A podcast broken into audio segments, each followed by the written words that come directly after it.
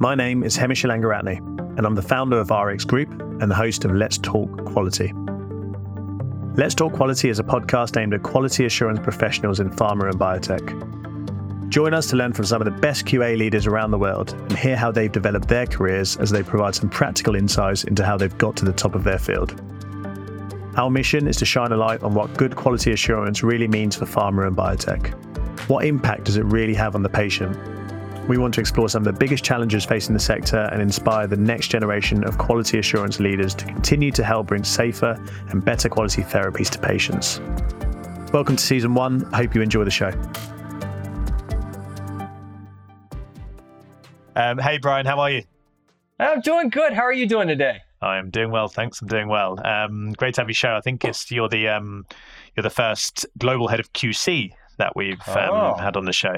Um, That's so a tremendous honor. Thank you for having me. I, no. I'm really appreciative of you even uh, well, willing to talk with me. No, absolute pleasure to have you on. Um, Brian, do you want to give the listeners a high level overview of who you are and what your current role is? Sure. Uh, you know, I, I, love to mention a couple of things in that I'm a graduate of the University of South Carolina and Duke University. So proud of both of those. Uh, always want to mention those. But uh, right now, I'm uh, I find myself as the global head of quality control for CSL Seqirus, which uh, we do uh, vaccines. And so, really excited about that. It's kind of been a culmination of a long uh, period, right, through my career. Uh, I've been in and out of vaccines, but I've always been around biologics. And I think that, and even the quality control aspect has always been such an important thing to me. Um, you know, that when you think about quality is really important, right? It's one of the basics, you know, one of the basics of our industry. And I think uh, for me, that's the the interesting thing and the, and the fun part about it is, is, staying close to the quality side of things. And of course, you knowing that you have uh, an impact on the patient. I think with a lot of the biologics that we do, we have such an impact there. And so I, I, that's the exciting part for me. So it, has been great. I have laboratories in Melbourne, Australia, Amsterdam, uh, Liverpool, England, and Holly Springs, North Carolina, where I'm based. So you're working around the clock then?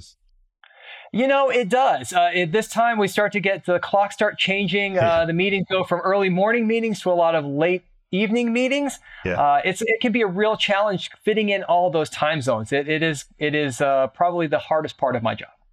So we're going to talk a bit about uh, QC, obviously, um, and, and, a bit yeah. about your journey to get to where you are. Um, obviously, you're now global head of QC at Seqirus, you know, global pharma, leading 350 people. Um, However, I suppose you don't just get to that position. Um, it doesn't just um, you don't just wake up one day and you're leading a global team of, of QC. Um, yeah. And you've I know that you've had a lot of challenges and frustrations along that journey, which I think you're keen to yeah. to share. So um, I'd like to discuss your journey, how you know how you got to where you are now, and talk about some of the challenges that you faced along the way, um, because I'm sure there's plenty of people that are going through that journey right now, uh, and would love to yeah. hear some of that.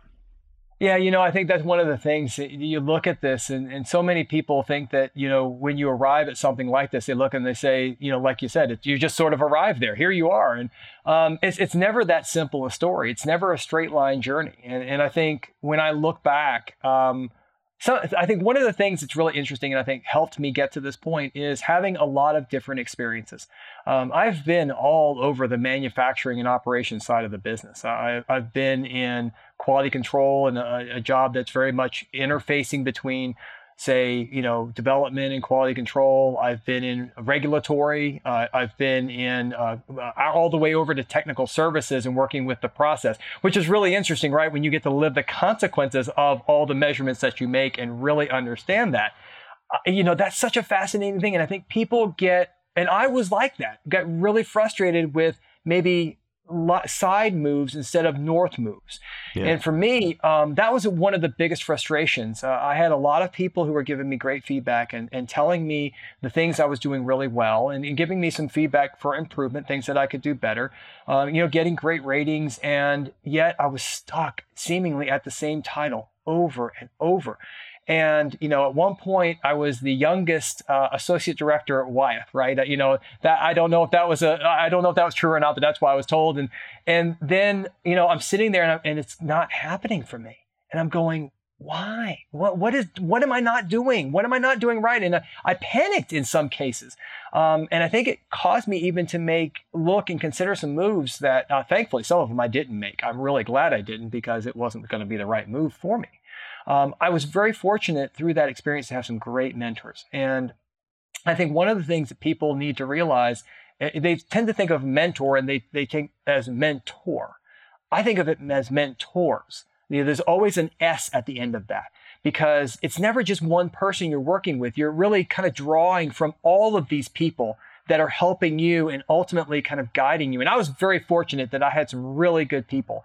Uh, Ray Kaiser, who's still in the industry, Neil Chenault, who has since retired, uh, Kent Murphy, uh, Voss Mavrogenis, my current boss, Karen Netherton, I, am very fortunate. I've had some great, great, great people along the way who have been really key for me and have guided me in the right way. I can't forget John McConnell, who's one of my buddies, never been a boss, but a, very good friend of mine and a co-author of one of the books that we've done together.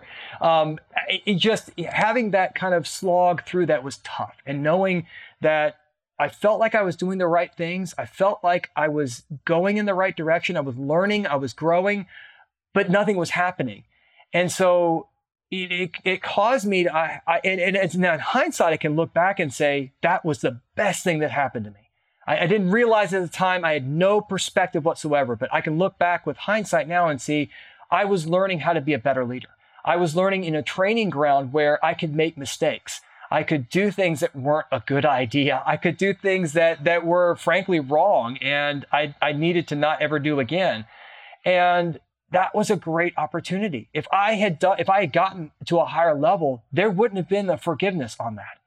And so I think for me, that perspective that I wish that I had when I was younger, I really wish I could have seen that and recognized what was happening at the time, because I think I would have made more of it and I would have been less frustrated.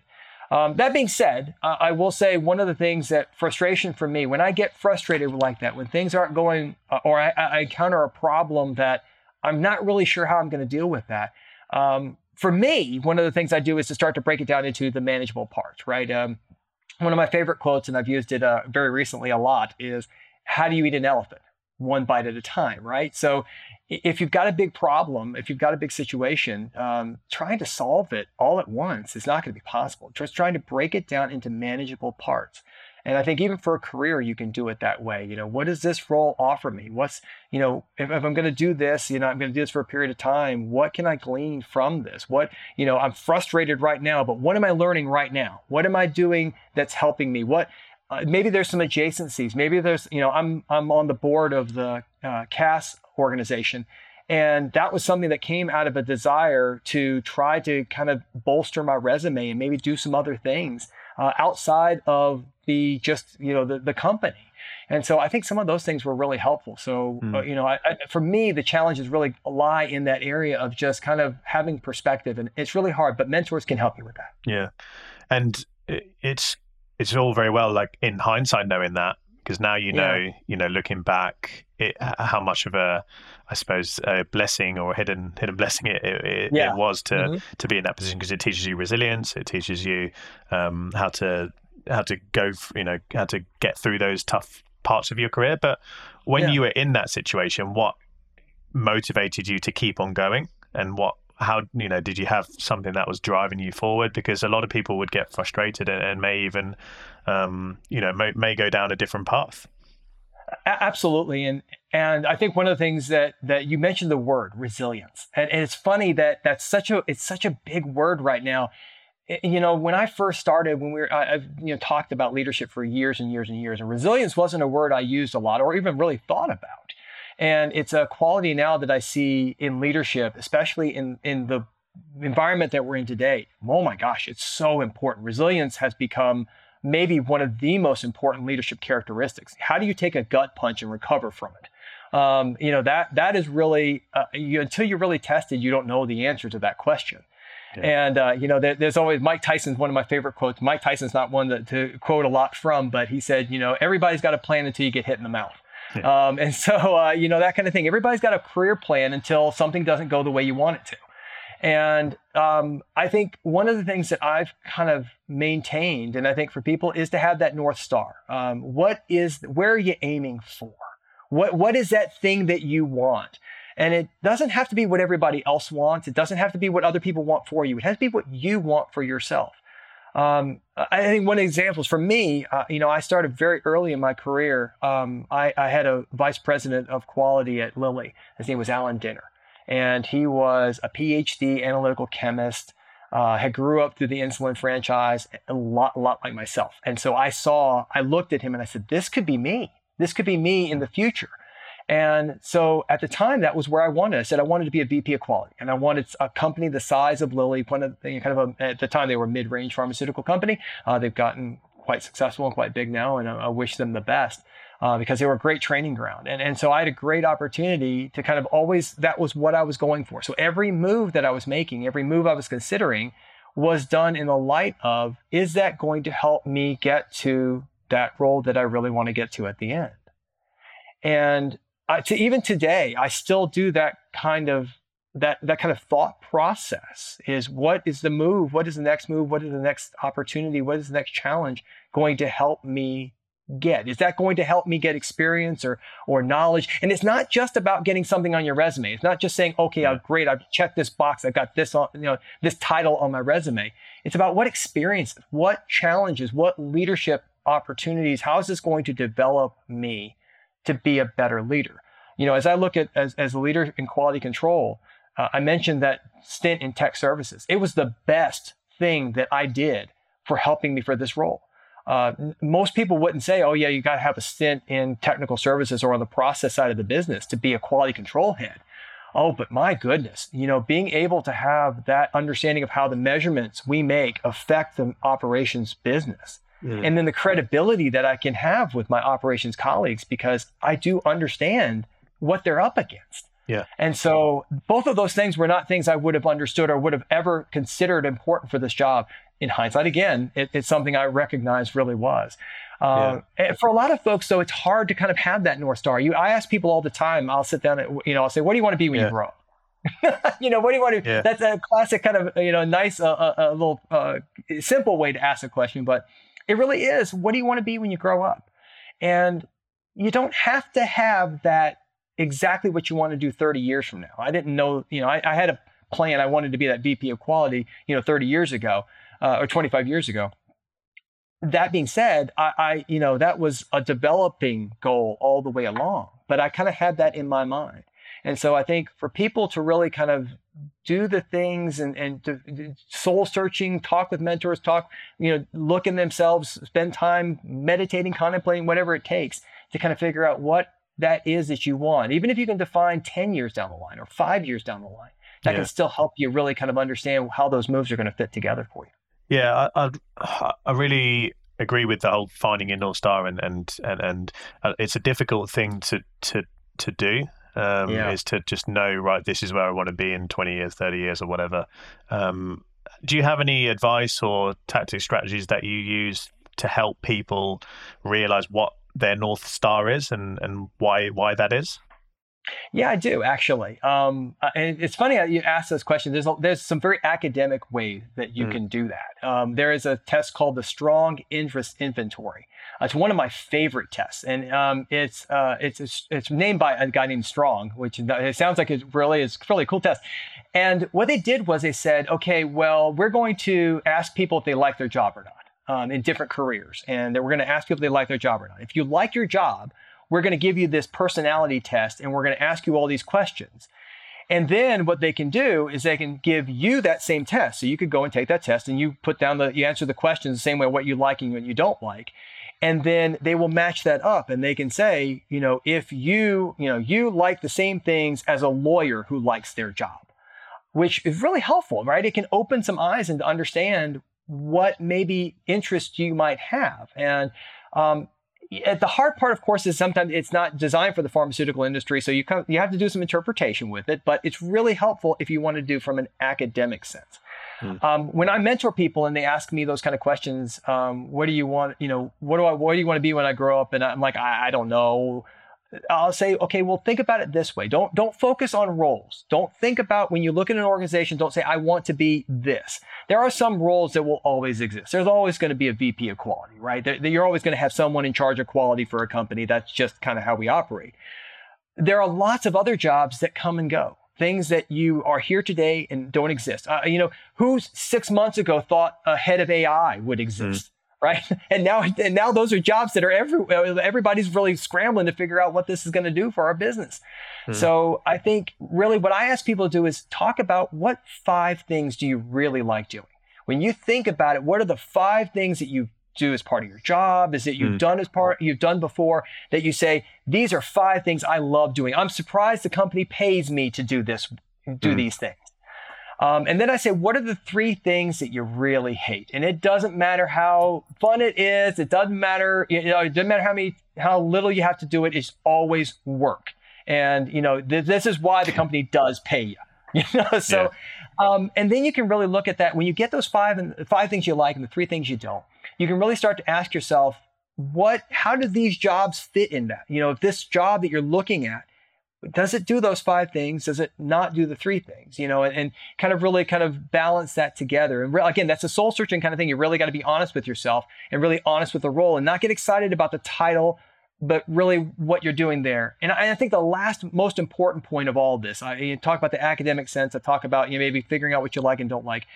You've, it's got to be values based. At the yeah. end of the day, it has to be what is important to you what are you motivated by? What are the things that you say, this is me, this is who I am? And, and for me, you know, that is about, I, I love quality. I love improving businesses. I love, you know, variability reduction and, and things that really, the true definition of quality, Deming and Juran's, you know, mm. that's, this is the kind of quality I love. And I'm passionate about getting that and improve and, and seeing organizations get better. And that is something that's who that's just core to me. And if I went to an organization where um, there was not an expectation of really kind of getting better and really serious about that, that's not an organization for me. And yeah. there's a, there's no you know there's no point giving me a title because that's not something I'm going to be interested in.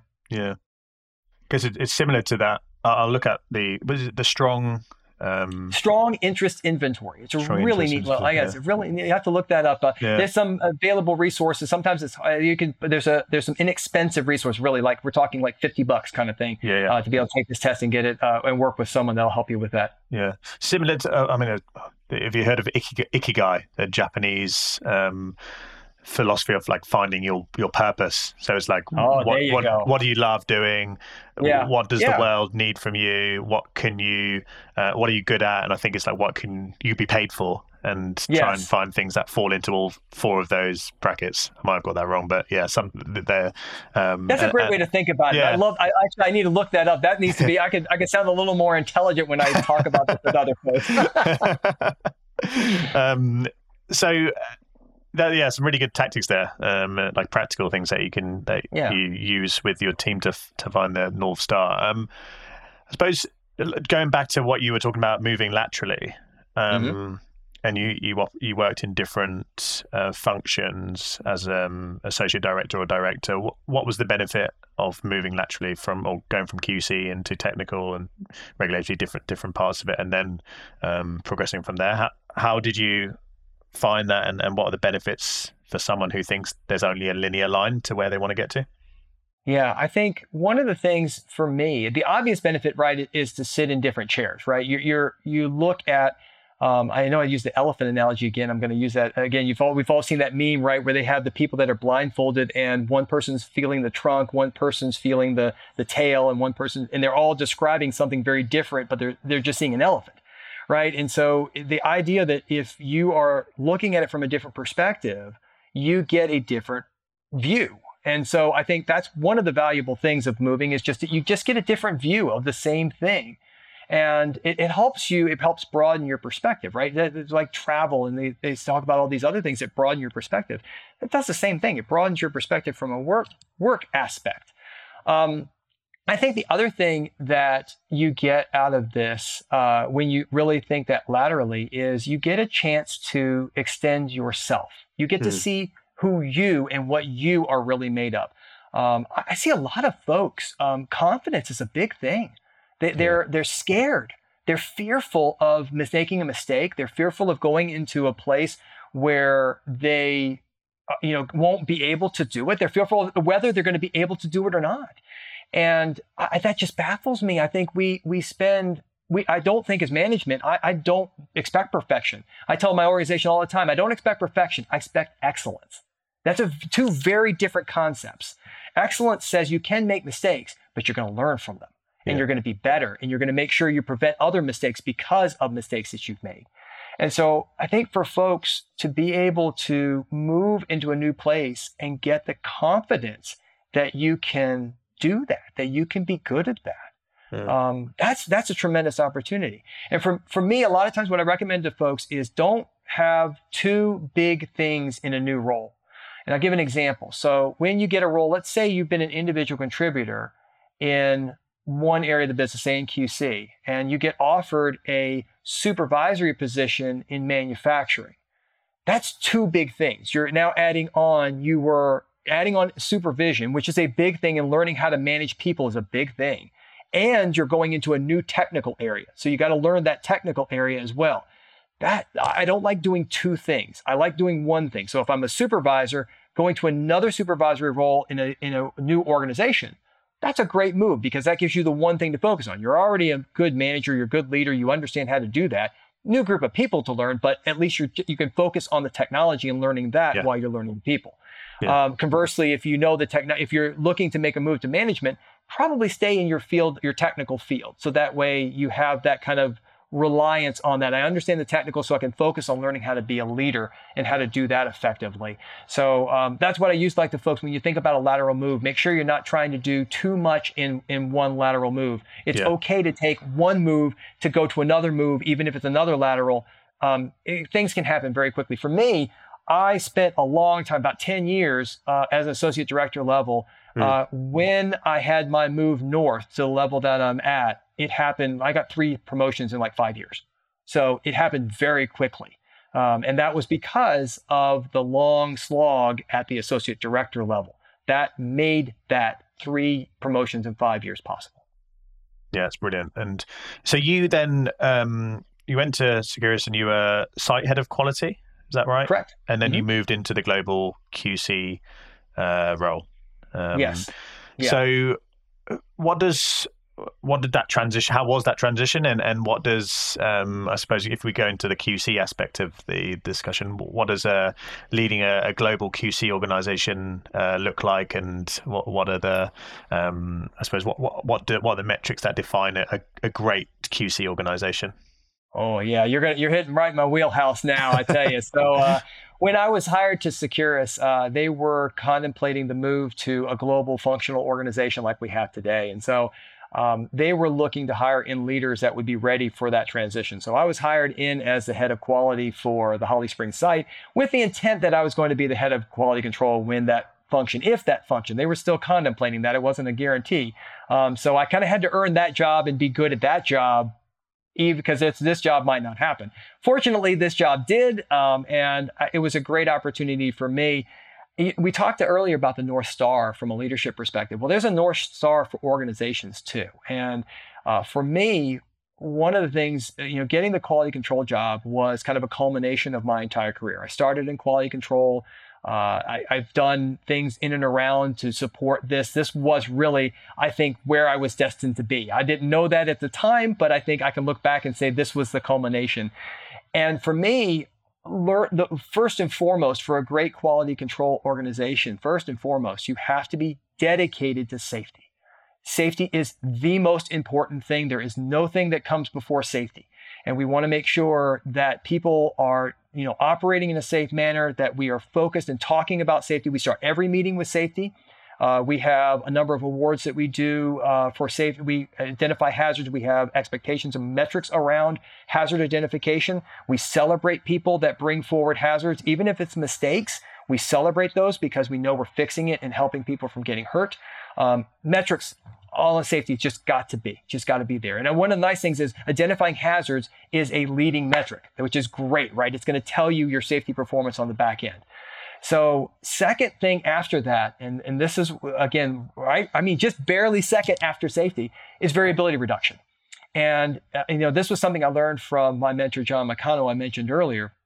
Um, I remember going to his class, and I often describe my time, my career as before John's class and after John's class, uh, because that that aspect of the real idea that quality is about reducing variability. And from a quality control perspective, that is super important yeah. because many measurements we make, we directly affect. So if we have what I call the process relevant test, if we have a test that we make and it determines how much is put in the vial or the syringe, that's a process relevant test. Any variability we have from an analytical perspective goes straight to the process. So um, as a quality control head, my you know, I started off and I, I, I told the organization we're going to be about reducing variability and harmonizing and making sure every analyst is doing it exactly the same way. And we've had tr- tremendous successes. We've seen assays, you know, reduce the variability by half. And that's just by getting the analysts together and making sure they're all doing things exactly the same way, right? Procedures have some wiggle room in there because of validation. You validated this, and you can, you know, incubate from 30 to, you know, 35 degrees, or you can, you know, you know, can let, let it go for, you know, 45 to 75 minutes. But everybody doing it the same way helps you reduce the variability and gives you better measurements out, out on the back end. Um, and I think the last thing that I would say, of course, you can't forget the people. Uh, we are not an organization built of robots. Uh, and you have to really think about your people and focus on how are you developing them? How are you helping them get to their goals and dreams? And, and how are you enriching their, their lives? And, and again, how are you tying the work that they do back to the patient? It's just so important to remember that, and I tell my folks all the time, what they do saves lives. And it really is true. When we look at vaccines and the of national significance, well, a lot of the antivenoms we do out of Australia, we are literally saving people's lives. And I want my folks to really understand that what they do every day is going to save a life. And so if they really kind of understand the purpose behind what they do, uh, that makes all, it makes a lot of other things fall right in place. Mm. Yeah. And I suppose with, so that's really good. So safety, variability, people, the, yeah. the, kind of three pillars that you have um, structured your your leadership and, and building the organization um, around. Um, yeah, and you'll uh, hear a lot of times people talk about compliance as well, and, and yeah. I, I, I bristle a little bit at that. You notice I didn't say compliance was one of them. And uh, unless people think that I'm not interested in compliance or you know that aspect of following procedures, no, no, no, very much so. But I believe an organization that is focused on variability reduction and harmonization, hmm. compliance will come out of it, right? Following procedures and doing everything the same way, that just comes out of that adherence to variability reduction and commitment to that. Yeah. So, what's your, I guess, to kind of cap off the conversation, what's your vision now for for you and I suppose your function, the organization? Um, I know that's a big question, but where where do you see things going over the next few years?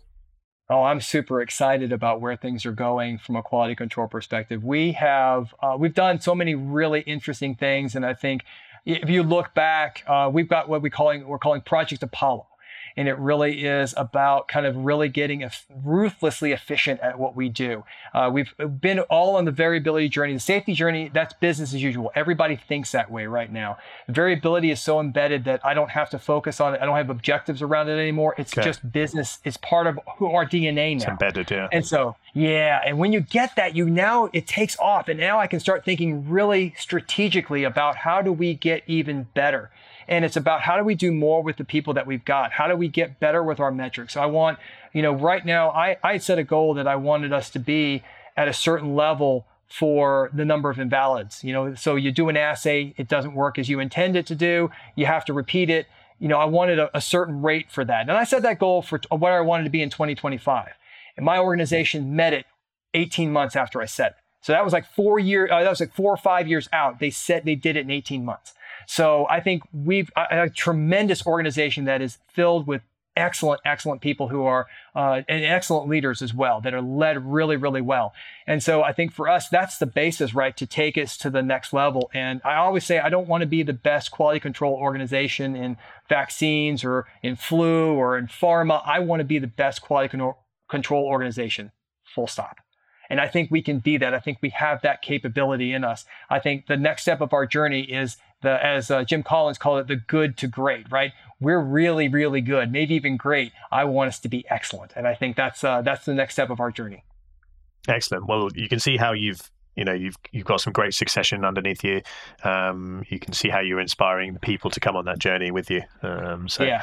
um, that's exciting. Um, a couple of quick fire questions just to finish off Alrighty. the conversation. Um, All right, this is a lightning round. Okay. Yeah, yeah, yeah, exactly. Um, first question would be, what do you think? And and you've already discussed a lot of this, but if you were to summarize, what would you um, what would you say makes a great QC leader?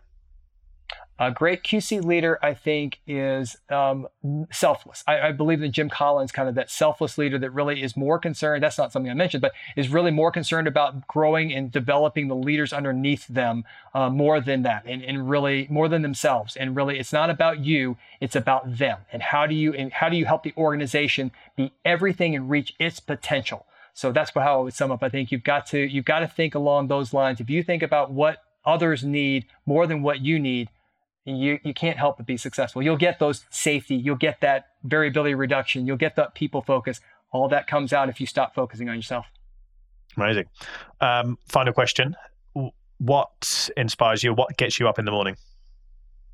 I what has got me gets me up in the morning uh, that gets me up every day, and obviously, uh, you know, my family is so important to me. Um, I have a, an amazing uh, spouse, uh, supportive of me, and um, I've got an amazing family, um, and I'm very, very happy and pleased for them.